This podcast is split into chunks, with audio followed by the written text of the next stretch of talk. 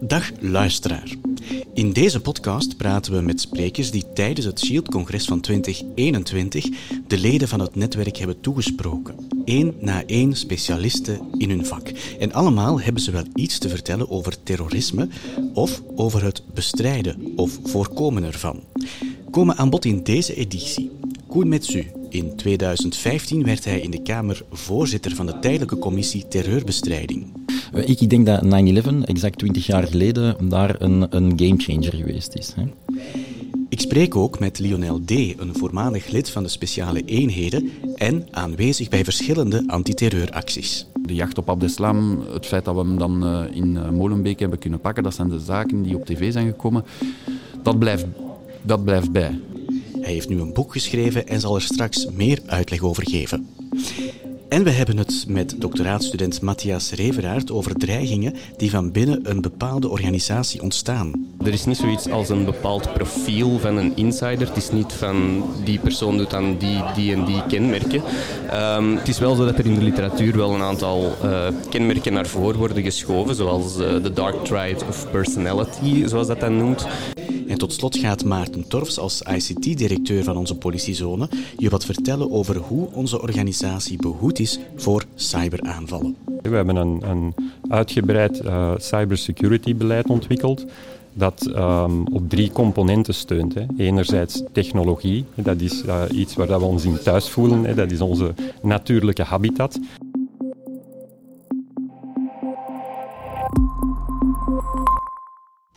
Maar eerst praat ik met Roy Boes en Eileen Moorkes. Zij werken voor politiezone Antwerpen aan Shield. En zij zijn dus het best geplaatst om te vertellen over het concept. Wat is het concept eigenlijk, eh, Eileen? Ja, Shield is een programma van de lokale politie Antwerpen uh, geïnspireerd op een concept van de New York Police Department, uh, waarbij dat we eigenlijk de communicatie tussen politie en publiek-private sector proberen te vergemakkelijken. Mm -hmm. Het idee situeert zich eigenlijk binnen het delen van informatie. Ja, we hebben het dus niet zelf uitgevonden. Nee, nee, dat klopt. Dat klopt. Antwerpen Shield is ge geïnspireerd op een zeer succesvol concept van de NYPD, dat daar al een geruime tijd uh, loopt. Ja. Um, dus vandaar dat wij dat succes eigenlijk zijn gaan implementeren hier bij ons. Heb ik het juist dat wij het wel een beetje meer uitstraling geven, dat wij het mee klopt. uitdragen? Ja, klopt. Um, dus eigenlijk um, sinds dat wij ermee gestart zijn, zijn wij eigenlijk het eerste Europese korps dat gestart is met SHIELD. En dat heeft eigenlijk ja, een soort van tendens in gang gezet, waarbij dat er al ondertussen meerdere korpsen binnen Europa zijn toegetreden en ook ondertussen nog uh, interesse tonen. Dus wij hebben eigenlijk getracht om de Europese expansie van het zeer succesvolle concept uh, ja. verder door te dragen. Ja. Roy, wat is nu eigenlijk het voordeel om lid te zijn? Wel, eerst en vooral, uh, het woord zegt het eigenlijk zelf, het Shield-netwerk treedt je toe tot een, uh, een groot netwerk van gelijkgestemde zielen, zeg maar, waar je ten mm -hmm. tijde uh, toegang toe hebt. langs de andere kant voorzien wij voor onze leden een aantal producten, om er maar enkele op te noemen, zoals bijvoorbeeld onze Shield-flashes, waarbij de leden onmiddellijk of quasi real-time geïnformeerd worden over terroristische incidenten die zich afspelen en die rechtstreeks of onrechtstreeks een impact hebben uh, op de werking van een bedrijf. Maar voor alle duidelijkheid, dat is geen politionele informatie, dat wordt doorgestuurd, hè? Nee, klopt. Uh, we zijn daar uh, gebonden aan een aantal wetgevingen, dus wij, ja. wij voorzien voor onze leden open source informatie. Die informatie is afkomstig uit open bronnen. Um, maar uiteraard zijn we wel voorzichtig in het communiceren hoe we wet en proberen we wel steeds de juiste zaken mee te geven. Waar dat pers de vrijheid heeft om af en toe een foutje te kunnen maken, kunnen wij ons dat als politieorganisatie niet permitteren. Ja, dus de leden die zo'n uh, nieuwsbrief krijgen, kunnen ervan uitgaan dat die informatie dat die gecheckt is, dat, dat die gecontroleerd is en dat die vooral juist is. Dat het peper en het zout dat er eventueel over zou gestrooid zijn, dat dat is uh, weggevlogen. Klopt, klopt absoluut. Ja. We zijn er twee jaar geleden uh, mee begonnen. Uh, ik zie jullie ook altijd hard werken. Jullie blijven aan dat netwerk sleutelen. Is er in die twee jaar veel veranderd? Ja, zeker. Uh, zoals bijvoorbeeld, uh, het is vandaag ook al aangehaald, de lancering van ons cyberluik. We hebben gemerkt, en zeker tijdens de coronapandemie, dat uh, cybercrime en cyberveiligheid dat dat echt hot topics zijn die een absolute meerwaarde hebben voor de leden. Mm -hmm. Of althans, dat het een meerwaarde heeft over, voor de leden om daar correct over geïnformeerd te worden. Anderzijds hebben wij ook niet stilgezeten en hebben wij heel sterk ingezet op de uitbreiding van het netwerk. Ik denk dat we op de dag van vandaag quasi in alle sectoren vertegenwoordiging hebben binnen de leden. Ja, dat is uh, heel mooi. Ik ga wel moeten afronden met jullie, want dat moeten we wel meegeven. Het congres is op het moment van de opname van de podcast in volle gang. En jullie hebben natuurlijk nog een en ander te regelen hier. Wel nog één vraag voor jou, Eileen. Hoe kunnen nieuwe leden zich inschrijven? Ja, dat kan eigenlijk via antwerpenshield.be. Uh, mm -hmm. Dan kom je eigenlijk op onze, op onze website en dan rechtsbovenaan kan je op registreren duwen en dan kan je eigenlijk via een aantal zeer korte stappen meteen toetreden tot ons netwerk. Oké, okay, bedankt Eileen, bedankt Roy om uh, hier te zijn. En uh, dan neem ik je mee, luisteraar, naar de actie, naar feiten die we in de toekomst willen vermijden. En daarvoor is Lionel D. hier aan tafel geschoven, voormalig lid van de speciale eenheden en nu auteur van het boek Terroristenjager. Dag Lionel. Hallo. Hallo. Kan je me eens vertellen wie jij bent of hoe jouw professionele weg is verlopen? Wel, um, ik ben 15 jaar lid geweest van het uh, voormalige speciaal interventie-eskadron, dus de interventiedienst van DSU, uh, van de federale politie, de speciale eenheid van de federale politie. Ja, je lijkt me iemand die heel gepassioneerd met die job bezig was. Hè? Um, is dat ook nodig in jouw job? Ja, dat is absoluut nodig. Anders uh, hou je het uh, daar niet vol, denk ik. Uh, mm -hmm. Je moet het ook echt willen. Hè. Die selectie, die recrutering is zo gemaakt dat als je het niet voor 300% wenst en wilt, dan, dan geraak je er niet. Ja.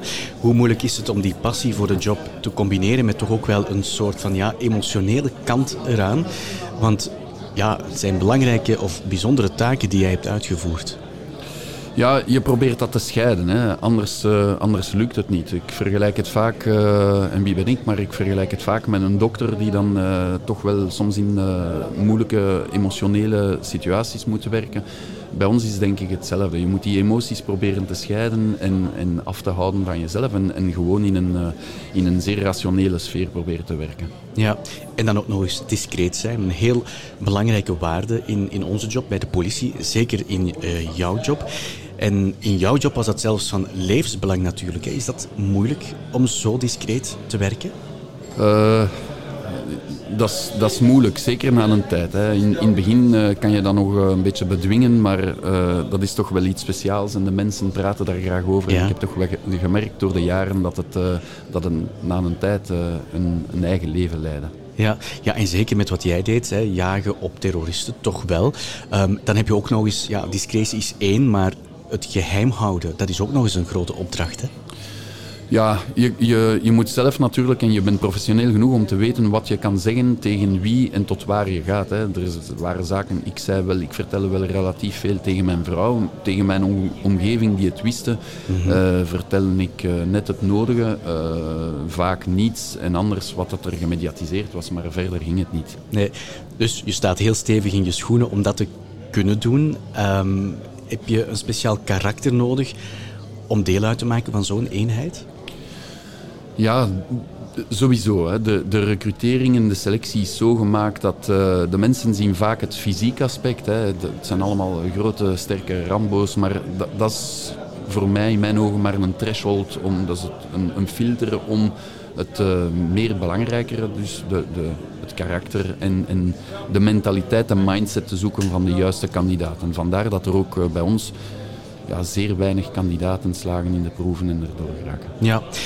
Jij hebt een job waar vele mensen naar opkijken. Je hebt er nu ook een boek over geschreven. Um, was het nodig voor jou om dat boek te gaan schrijven? Wel, het, het was... Uh, het had verschillende finaliteiten. Hè. Mm -hmm. De eerste finaliteit was om... Het is in allereerste instantie een eerbetoon naar alle collega's hè, door het land, maar uh, meer bepaald de collega's van de speciale eenheden en, en nog meer in het bijzonder de mensen van uh, interventie die uh, toch wel achter de schermen, zoals iedereen uiteraard, maar toch wel achter de schermen uh, veel zaken hebben gedaan. En ik wou dat aan het licht brengen, een, een hommage brengen aan, aan die mannen. En anderzijds uiteraard een inkijk geven van wat er zich afspeelt achter de schermen. En anderzijds is het... Um, was het voor mij een soort van ventileren van, van bepaalde zaken. Zaken kunnen plaatsen, zoals u daar juist zei, dat emotionele is pas uh, bij mij toch uh, achteraf zo wat naar boven gekomen en, en dat was nodig, denk ik. Ja. Is het, echt iets, uh, is het boek echt iets wat, um, wat je van je afgeschreven hebt? Heel oorspronkelijk, initieel, was dat, was dat denk ik niet echt de bedoeling. Dat was mhm. niet de, de, de, eerste intentie, maar achteraf gezien wel, ja. Ik, ik, kan toch wel zeggen dat ik nu bepaalde zaken heb kunnen plaatsen. Ja, want er zijn natuurlijk uh, heel wat tussenkomsten geweest waar jij een, een, belangrijke rol gespeeld hebt, net zoals de andere leden van het team. Wat zijn zo de dingen die bij jou zijn bijgebleven, of waar de mensen uh, misschien wel weet van hebben, of, of zouden kunnen herkennen? Och, er, zijn, er zijn natuurlijk heel veel zaken gebeurd. En ook heel veel zaken waar dat ik natuurlijk niet veel over kan vertellen of niks kan vertellen. Uh, we hebben honderden opdrachten gedraaid gedurende meer dan twee jaar. Uh, natuurlijk de gemediatiseerde zaken zoals Verviers, hè, de, inval, de inval in Verviers. Maar uh, de schietpartij in Vorst en, en alles wat de jacht op Abdeslam, het feit dat we hem dan in Molenbeek hebben kunnen pakken, dat zijn de zaken die op tv zijn gekomen. Dat blijft dat blijft bij. Live op tv zelfs, hè? was je daarbij? Ja, ja, ja. Uh, wat ik nu net heb geciteerd, daar was ik bij, in een van de ploegen. Uh, dat blijft bij, maar er zijn, ik nuanceer een beetje, er zijn andere, andere opdrachten die toch wel uh, meer, meer psychologische uh, impact hebben gehad, denk ik, achteraf dan wat er effectief op tv is getoond geweest. Ja, en hoe leeft dat dan in zo'n team? Dat is denk ik een beetje problematisch, want op die moment ben je zo, uh, zit je zo in een drive uh, van, van het, het, het moet gebeuren, het werk. Je doet het natuurlijk ook graag, daarvoor doe je het. En, en uh, het vergt heel veel. Hè. Je werkt 24 op 24, bijna gedurende twee jaar weg geweest van huis. Um, ik heb totaal geen spijt, hè, in tegendeel dat ik dat gedaan heb, maar dat, uh, achteraf betaal je daarvoor wel uh, een, een, rekening, denk ik. De ene wat meer of wat minder of anders dan een andere, maar uh, je, je, passeert toch sowieso langs de kassa daarmee. Ja, je hebt gewerkt op die terroristen. Um, is dat ook iets wat binnen dat team als um, bijzonder wordt ervaren? Of is dat gewoon, net zoals bij wijze van spreken, een gijzeling of een, een zware overval of andere zaken waar het team voor wordt opgeroepen? Laat ons zeggen, uh, het uh, dus Brussel Interventie, is een antiterreureenheid. Hè. Initieel al 50 jaar bijna een antiterreureenheid, dus we zijn daarvoor gerecruiteerd, opgeleid en wij trainen daarop jaarlijks verschillende keren, ook met uh, internationale collega's. Dus wij waren daar wel, ik ga zeggen, tactisch-technisch op voorbereid, maar er was nooit echt een reality check geweest. Dus misschien een chance ook dat dat nooit was geweest, maar ehm, we, hadden dat, we waren daar nooit echt mee geconfronteerd geweest.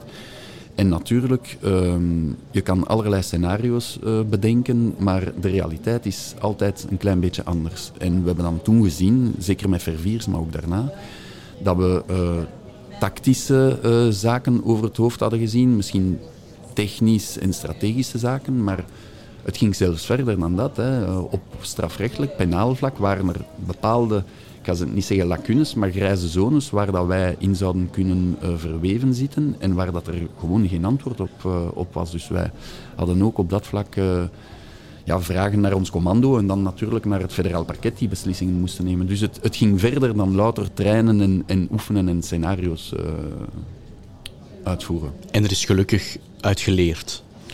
En er is zeker uitgeleerd, hè, zowel daarvoor als, als tijdens. Hè. Er is heel veel uitgeleerd, heel snel, heel dynamisch gereageerd, heel creatief geweest op bepaalde vlakken.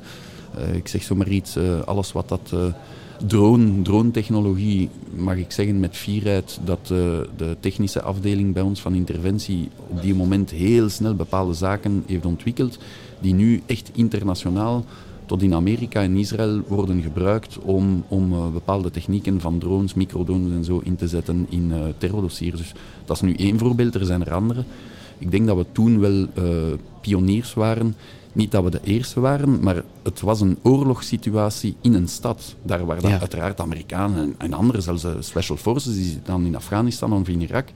Dat zijn oorlogssituaties in een oorlogsgebied. Hier moet je een oorlogssituatie overwinnen in een stedelijke omgeving. En dat, geeft, en dat vraagt natuurlijk een andere inkijk. Waarvan verwacht wordt natuurlijk dat die omgeving veilig is. Mensen, ja, er lopen gewoon mensen over straat. Hè? Absoluut. Dus je moet, je moet rekening houden met uh, zoveel zaken, zoveel meer zaken tussen haakjes. Die collateral damage is veel groter.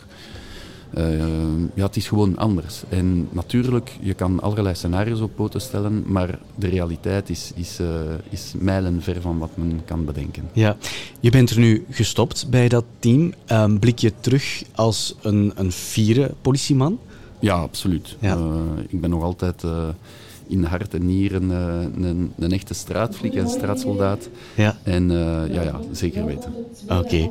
Dankjewel, Lionel D., om hier uh, aanwezig te zijn op het congres. Hè. Je, je, spreekt ook vandaag op het congres. Ik denk dat heel veel mensen met veel interesse gaan luisteren en kijken naar wat jij te vertellen hebt. Dank u.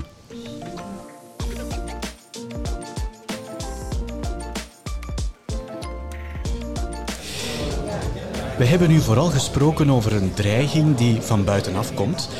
Maar natuurlijk kan er ook een dreiging van binnenuit groeien. En samen met professor Sauer voert Matthias Reveraert onderzoek naar die insider threats, zoals dat genoemd wordt. Het is nu pauze op het congres. Ik heb hem tijdens deze pauze even tot bij mij gehaald. Dag Matthias. Goeiedag. Kan jij mij eens vertellen wat jij dan eigenlijk juist onderzoekt? Uh, ja, het is zoals dat u zelf zegt. Uh, het gaat over insider threat. Dus uh, mensen die daar binnen uw organisatie werken, maar die daar op een of andere manier toch een bedreiging vormen voor uw organisatie, omdat ze diefstal plegen, omdat ze saboteren, omdat ze spioneren en dergelijke. Ja. en het doel van onze, van onze studie, van ons onderzoek, is dus eigenlijk om die awareness rond dat probleem enerzijds te vergroten. En uh, anderzijds ook met, met effectieve praktische beleidsaanbevelingen te komen om dat probleem ook effectief uh, te, te verbeteren. Ja, en is er een reden waarom je met dat onderzoek bent gestart? Um, de trigger van ons onderzoek was eigenlijk de sabotage die in 2014 heeft plaatsgevonden in Doel 4. Mm -hmm. Waarbij dus een van de medewerkers van uh, die kerncentrale een bepaalde sabotageactie heeft uitgevoerd. En zo uh, ben ik eigenlijk samen met professor Sauer geïnteresseerd geraakt in die problematiek en hebben wij besloten om, uh, om daar toch wel uh, verder onderzoek naar te doen. Omdat er eigenlijk momenteel nog vrij weinig onderzoek naar gebeurt, zeker, zeker in Europa. Ja. Wat kan je als bedrijf of als organisatie doen om zo'n dreiging van binnenuit tegen te gaan? Um, ja, dat is natuurlijk de, de, de grote vraag die dat iedereen wil beantwoord zien. Maar het probleem is dat dat eigenlijk niet zo eenvoudig te beantwoorden is, omdat er, omdat er niet zoiets bestaat als de insider threat. Er zijn dus verschillende soorten insider threats. Um, je hebt ook verschillende soorten insiders, bijvoorbeeld de malicious insider die dat echt kwaadwillige bedoelingen heeft. Maar je hebt ook de nalatige insider die ja, wel een bewust foutieve handeling doen, maar niet per se met de, met de uh, intentie om schade toe te brengen. En je hebt ook gewoon de, de accidentele insider die onbewust, uh, onbewust een fout maakt, een, een, een e-mail versturen, um, reply all in plaats van reply. Dus dat zijn allemaal verschillende soorten uh, insider threats um, die dat je op, op verschillende manieren moet gaan behandelen. Dus er is niet zoiets als een one size fits all. Um, oplossing die, dat er, um, ja, dat we liever wel zouden zien, maar jammer genoeg is die er nog niet. En ik hoop uh, vooral op het einde van mijn doctoraat daar een, een, betere, um, een beter antwoord op te kunnen leveren dan dat ik, uh, dan dat ik nu kan, kan geven natuurlijk. Nu voor die bedreigingen die uitgaan vanuit een, een, ja, een vergissing is het moeilijk natuurlijk, maar zou een veiligheidsscreening kunnen bijdragen? Um, een veiligheidsscreening kan zeker bijdragen. Daar heb je eigenlijk twee, twee soorten. Je hebt, je hebt de dingen die dat de overheid kan doen. Dus voor echt gevoelige jobs uh, zijn er, uh, is er het systeem van de veiligheidsmachtigingen en de veiligheidsverificaties en de veiligheidsattesten en, en adviezen. Maar langs de andere kant zijn er natuurlijk ook de zaken die de, uh, de onderneming of de organisatie zelf kan doen. Dus dat noemen we dan de pre-employment screening. Dus het checken van de cv's, het checken van het strafblad, het checken van de referenties. -hmm. Um, en dat kan zeker helpen, maar het is wel zo um, dat, dat die initiële screening wel een, een, een momentopname blijft. Ja. Dus, en tijdens de, dus dat is een, een, bepaalde screening die gebeurt tijdens de, de recrutering en die um, ja, vanaf dat die persoon in dienst treedt, kan je natuurlijk wel, uh, kunnen er zaken veranderen. En dus is het belangrijk om ook um, tijdens de werkstelling waakzaam te blijven voor bepaalde, bepaalde waarschuwingssignalen en dus aan die zogenaamde aftercare of uh, nazorg te doen. Het is dus eigenlijk geen garantie? Nee, nee, absoluut niet. Dus dat is, het is een bepaalde momentopname en bepaalde zaken kunnen veranderen ten opzichte van die momentopname. Ja. Kan je er iets aan doen als het bij die veiligheidsscreening of, of zeker bij dat recruteringsproces misloopt? Um, ja, de, de, de, bedoeling is wel om, om uh, de, de bepaalde moeilijke gevallen, om het zo te zeggen, om die er wel uit te halen bij die uh, recrutering.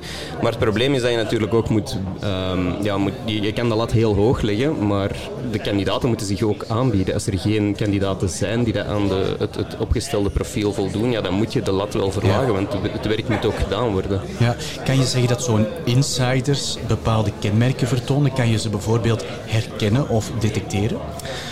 Um, dat is eigenlijk heel moeilijk om te, om te zeggen, want er is niet zoiets als een bepaald profiel van een insider. Het is niet van die persoon doet dan die, die en die kenmerken.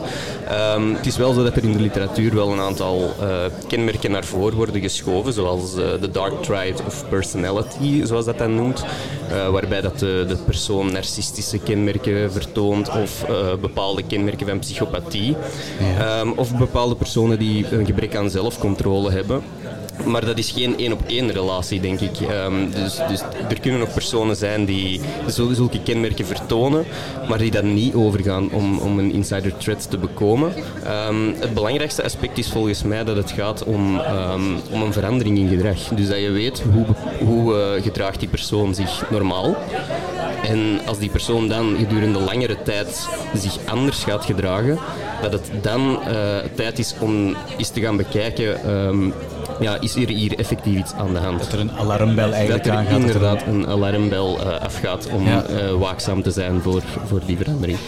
We merken met Antwerpen Shield ook dat de drempel voor bedrijven of organisaties om verdachte zaken te melden, zoals dat je die omschrijft, vaak nog vrij hoog is. Heb jij een idee hoe dat komt of wat daar een oplossing voor zou kunnen zijn? Um, ik denk dat daar vooral het probleem is dat het nog altijd een veel te negatieve bijklank heeft. Dus dat het, het, wordt altijd meteen gelinkt aan klikken of verklikken. Dus um, in plaats van meer te spreken van melden en rapporteren zoals u zelf deed, um, ik denk dat dat vooral een belangrijk aspect is. Dus dat het meer gaat naar een, een andere connotatie rond uh, het, het, woord en, en, rond het, melden van bepaalde verdachte zaken.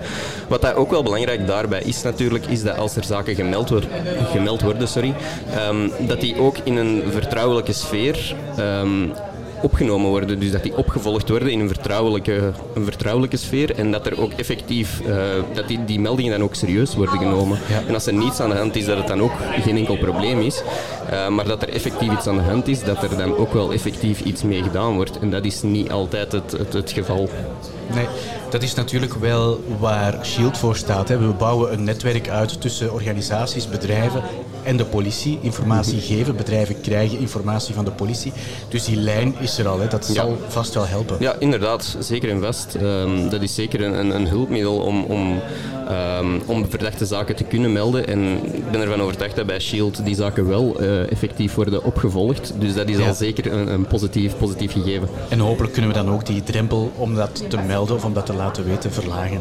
Ja, inderdaad, want ik denk dat dat nog altijd een van de voornaamste, uh, voornaamste maatregelen is om, om die insider threats toch uh, te, te verminderen. Ja, dankjewel Matthias om uh, tijdens de pauze even tot bij mij te komen.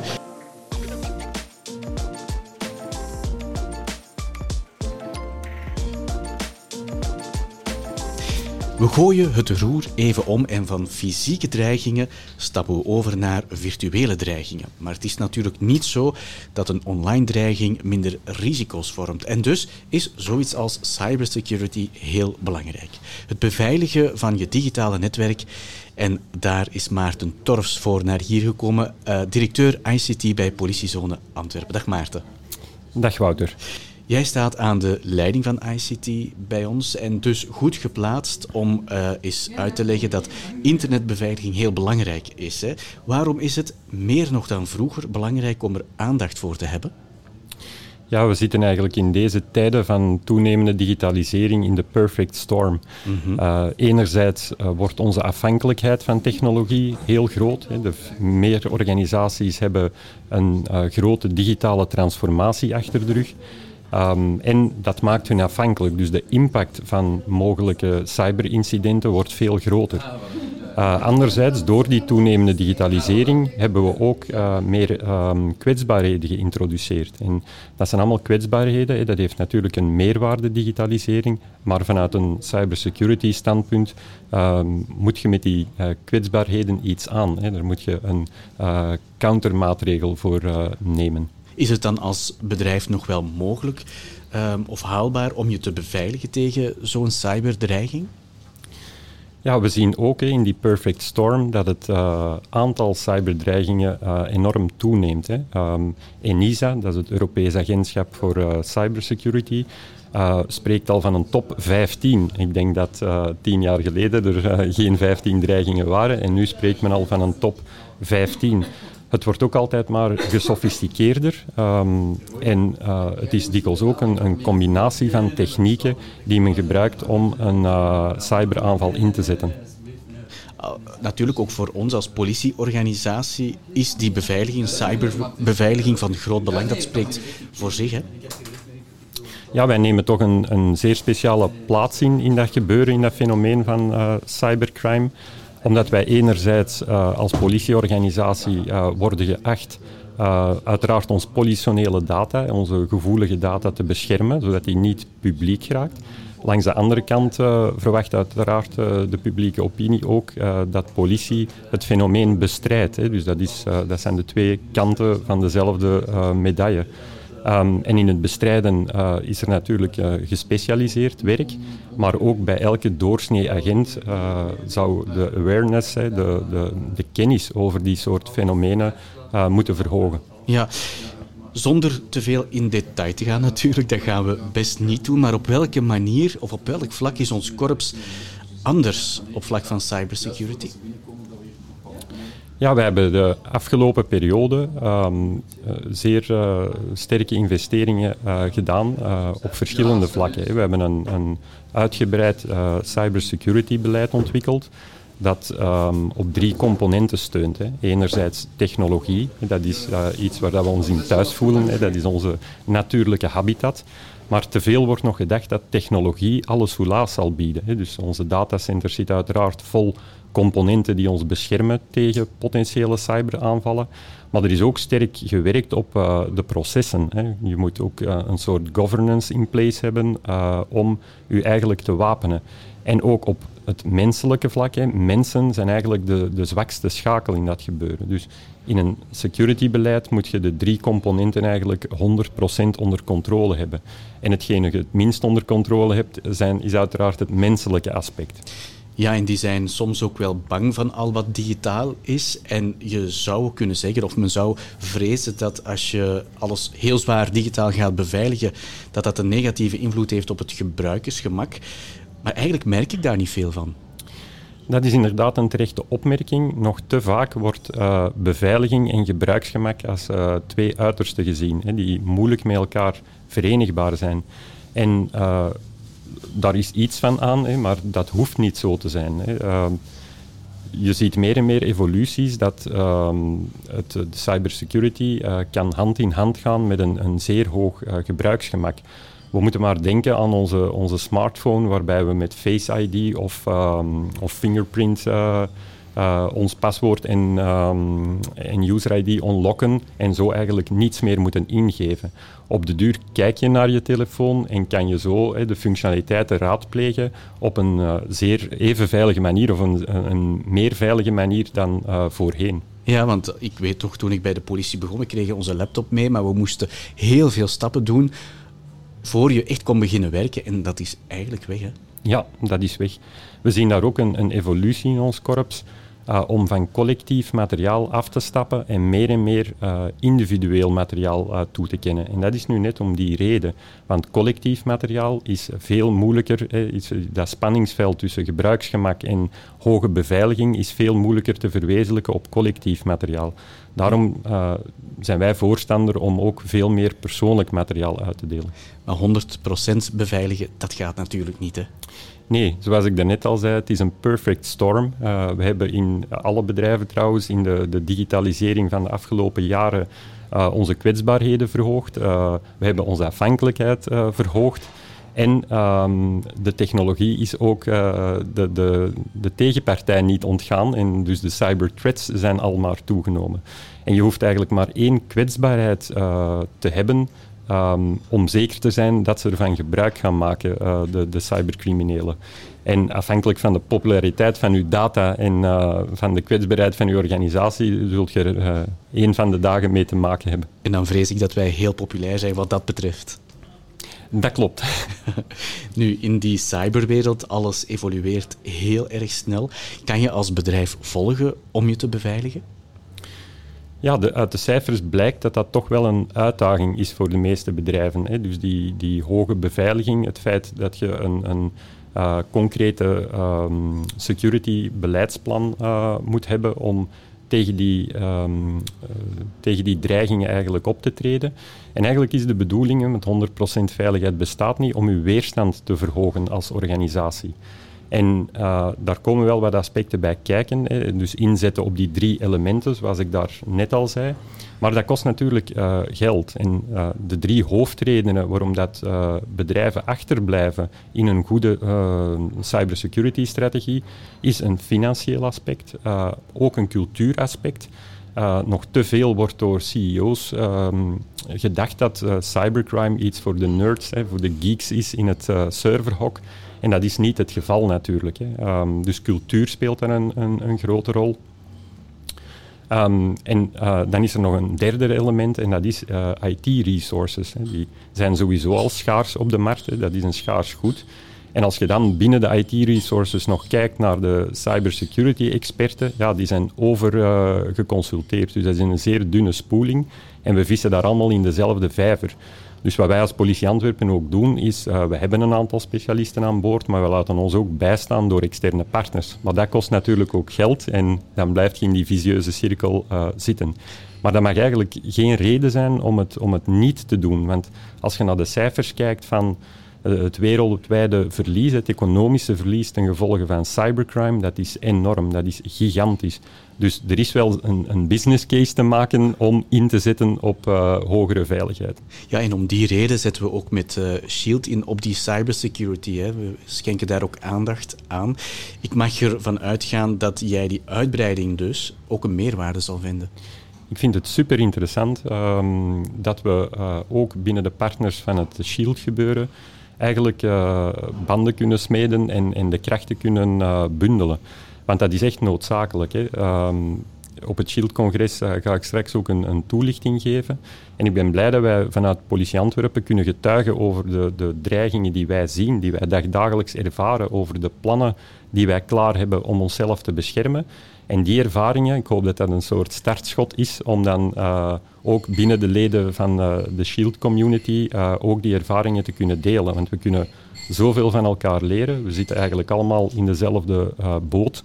Hopelijk niet in een zinkend schip, uh, maar uh, voilà, um, we moeten het warm water niet telkens opnieuw nee. uitvinden. Kan je over die dreigingen iets zeggen waar wij als politiezone mee te maken krijgen? Ik kan een aantal uh, voorbeelden geven. Um, dat is dagdagelijkse kost, moet ik zeggen. Dat, dat, uh, daar verschieten mensen uh, soms van. Gaan veel mensen niet weten. Hè? Nee, absoluut niet. Um, maar de impact daarvan, omdat we nu net het detecteren, de respons al klaar hebben, moeten we vaak niets recoveren. Hè. Dus dat zijn de, de klassieke drie stappen als je dan voorwerp bent van een aanval.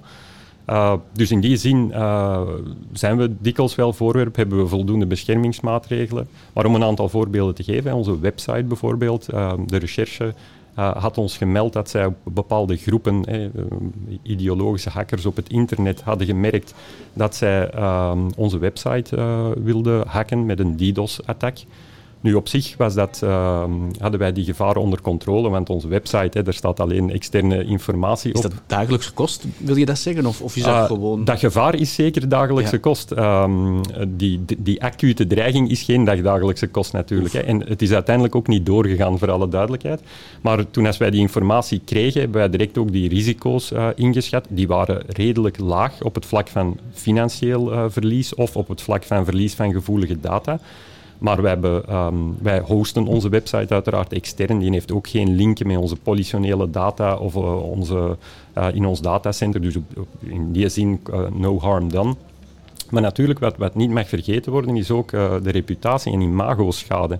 Want als de website van politie Antwerpen eruit ligt door een DDoS-attack, ja, dat schept weinig vertrouwen. En ik denk dat uh, die hackers, die ideologische hackers, het nu net daarom deden. Hè, om een soort destabilisatie uh, te creëren in vertrouwen tussen de burgers en de overheid, in dit geval wij als politie Antwerpen. Ja, als je het nu kort moet zeggen, hè, Maarten, welke zijn de belangrijkste vuistregels die van belang zijn om je bedrijf digitaal te beveiligen? De belangrijkste uh, vuistregels, uh, allee, eigenlijk is er maar één vuistregel, ah, maak ja. een, uh, maak een terdege security-beleid. Um, neem daarvoor, als je de expertise niet in huis hebt, ook een, een externe partner onder de arm om je erin te begeleiden. En bouw dat uit, niet alleen op technologievlak, maar op die drie domeinen die ik er net vernoemde. Dus zowel processen, technologie als personen. Oké, dankjewel Maarten Torfs.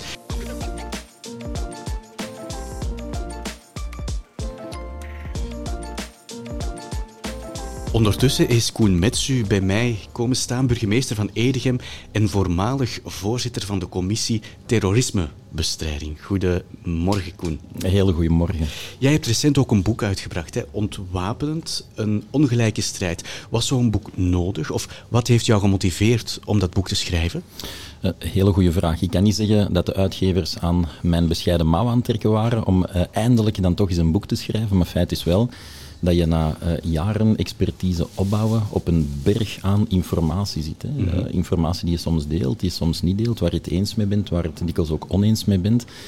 En op een bepaald ogenblik uh, dan toch het besluit genomen om dat eens te, te bundelen in het boek Ontwapend. de titel is natuurlijk ook, ook veelzeggend. Het boek gaat eigenlijk niet enkel over de problematiek, want dat zou iets te eenvoudig zijn, maar we komen ook met een vijftigtal oplossingen. Hè. Zaken ja. waarvan dat wij overtuigd zijn van kijk, dit kan onze, ja, onze, onze veiligheidscultuur enkel maar ten, ten goede komen. Heb je dat geschreven als um, ja, toeschouwer of heb je dat echt geschreven vanuit jouw voormalige rol? Combinatie van beide. Uh, mm -hmm. ik, ik, durf zeggen dat het politiek neutraal is. Hè. Er komen ja. ook heel veel experten aan het woord, dus ook mensen uh, waar ik het niet altijd mee, uh, mee eens ben. maar het is belangrijk dat we die, ja, die, die 360 hebben, hè. dat we die volledige overview ook, ook hebben. Ik denk dat we daarin gelukt zijn. Het gaat heel breed. Het gaat mm -hmm. van de lokale politie tot ja, de geopolitieke gebeurtenissen in, uh, in Syrië en alles wat daar, uh, daartussen zit. Dus ja. het is een eigen ervaring, zeker en vast, maar ook wel ja, aangedikt en verrijkt met, uh, met 150 bronnen uh, en met uh, meer dan 15 experten. Ja. Dat is wel wat. In het uh, boek haal je ook aan dat de terreuraanpak in België een heel complex verhaal is. Maar wat bedoel je daar dan mee? In 2016 mocht ik voorzitter worden van de tijdelijke commissie terrorismebestrijding.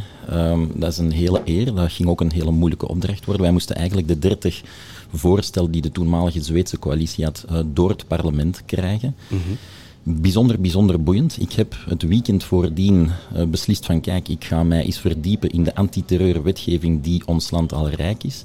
Op vrijdagavond was ik uitgelezen, hè, uh, omdat dat zo goed als onbestaande was. Wij waren niet gewapend voor uh, bepaalde aanslagen, hè, afkomstig van, van terroristen. Dan hebben wij wel effectief een, een inhaalmanoeuvre gedaan. Hè. Al die wetsvoorstellen en die ontwerpen, zoals nachtelijke huiszoekingen, gedeelde gegevensdatabank, passenger name records, uh, de verlenging van de administratieve aanhoudingstermijn, noem maar op.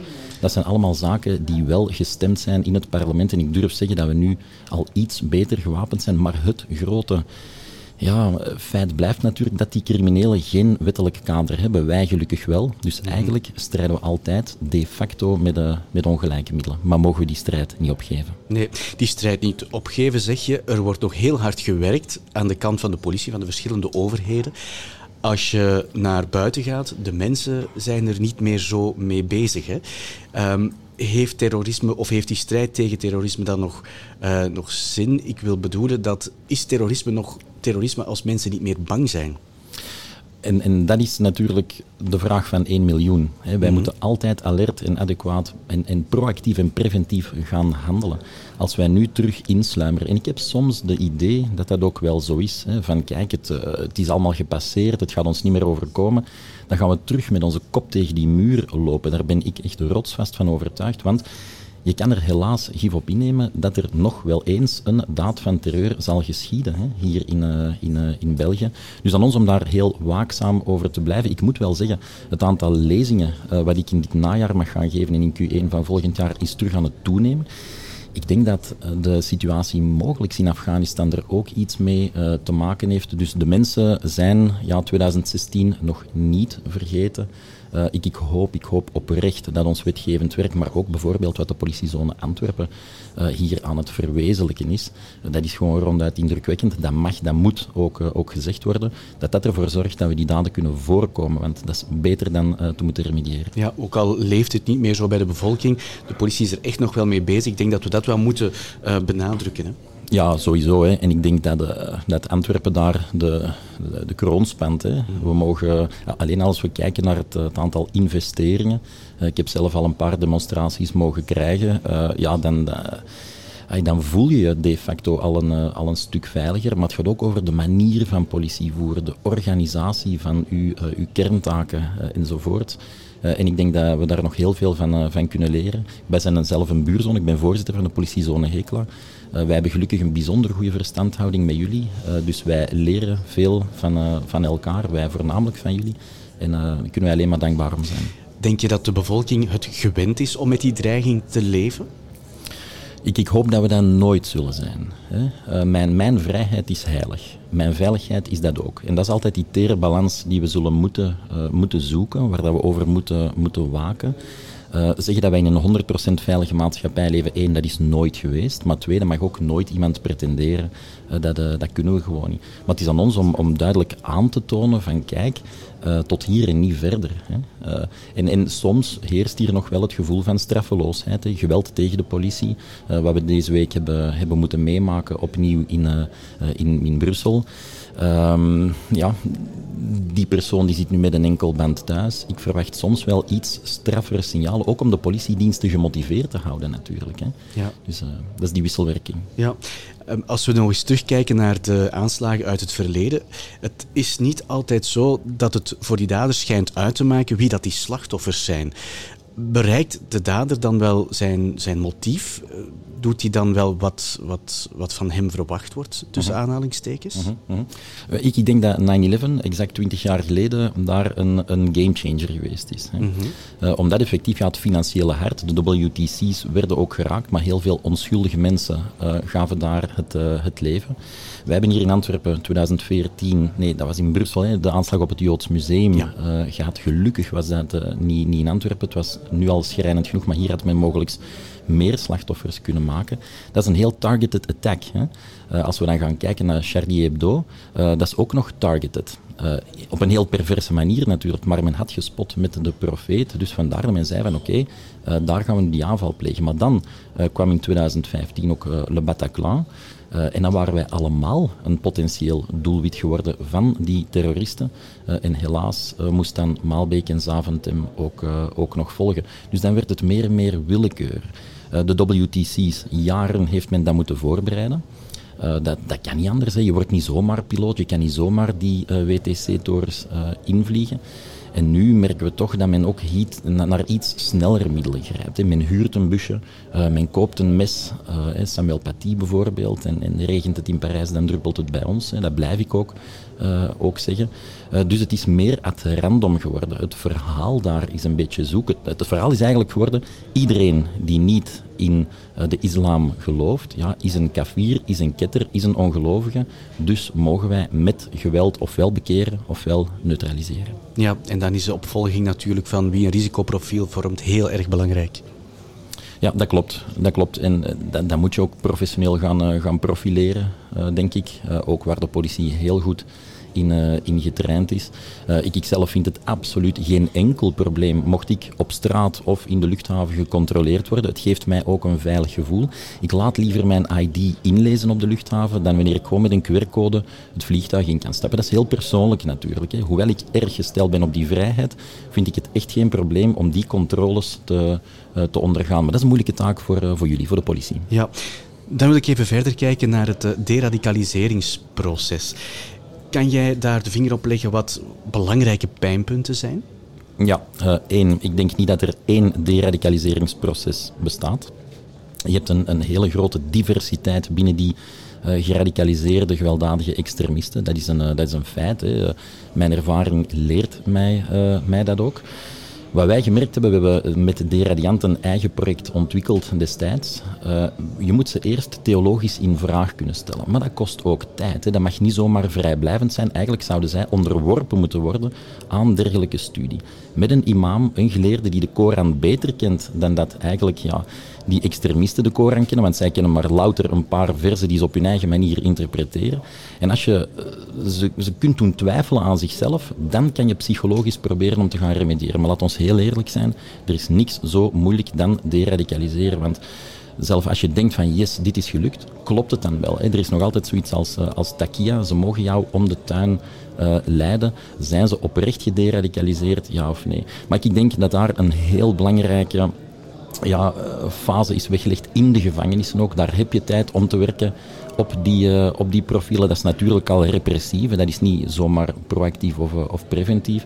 Dus daar zouden die personen, en dat is een, een, een, een, subjectieve mening van mezelf, afgescheiden moeten worden van de andere gevangenen. En daar moet actief op hen gewerkt worden, zodoende dat ze de anderen al niet meer kunnen gaan infecteren of, uh, of impacteren. Want die hebben heel veel tijd om geïnfecteerd te worden. En ze hebben al iets op hun kerststok, dus dat zijn gemakkelijke prooien. Neem Benjamin Herman in Marjan Famine bijvoorbeeld, in, in Luik een paar jaar terug. Ja, als je nu naar het uh, Afghaanse conflict kijkt, hè, hoe kijk jij dan naar de toekomst? Ja, ik, ik, ik ben verbolgen en ik ben dat niet gemakkelijk. Mm -hmm. Ik schrik niet snel meer. Uh, ik heb gisteren, misschien heeft u het ook gezien op Canvas, een reportage gezien over hoe de Taliban uh, journalisten vlot aan het rondleiden waren in hun Afghanistan. Dat is nog altijd een terreurorganisatie die zomaar 85 biljoen dollar uh, aan middelen gekregen heeft van, van Amerika. Ze hebben ze echt niks in, de, in de weg gelegd. mijn vrouw heeft meegekeken naar die reportage die, die haar mond viel lopen. Hè. Dus die wist absoluut niet dat zulke zaak, dat we, dat we eigenlijk terug in de tijd konden gaan. Terug naar 2001. Hè. Ja. Uh, toen de Taliban ook al Afghanistan uh, regeerde. Twintig jaar lang hebben we daar hard geïnvesteerd om ja, het land toch iets wat democratisch te maken. Meisjes mochten naar school, uh, waren er al equal rights, dat is misschien wel veel gezegd, maar er werd wel hard aan getimmerd. Die kinderen die nu, die, die jonge meisjes die niet meer naar school mogen, vrouwen die volledig bedekt in een ziekenhuis in een aparte kamer moeten liggen, dat is gewoon, ja, l'histoire se répète. En, en op een, op een geopolitiek niveau begrijp ik hier niks van. Nee. Koen met u, heel erg bedankt om aan te sluiten bij onze podcast. Ook bedankt om naar het congres te komen. Graag gedaan hoor, dankjewel. Tot de volgende keer. Dag. We zijn aan het einde gekomen van deze podcast, opgenomen tijdens het congres dat Antwerpen Shield organiseerde voor haar leden. Ik bedank je voor het luisteren. Heb je nog ideeën voor onze volgende podcast? Laat het mij dan weten via onze verschillende kanalen op sociale media. We zitten, zoals je weet, op Twitter, Facebook, Instagram en LinkedIn. Tot een volgende podcast.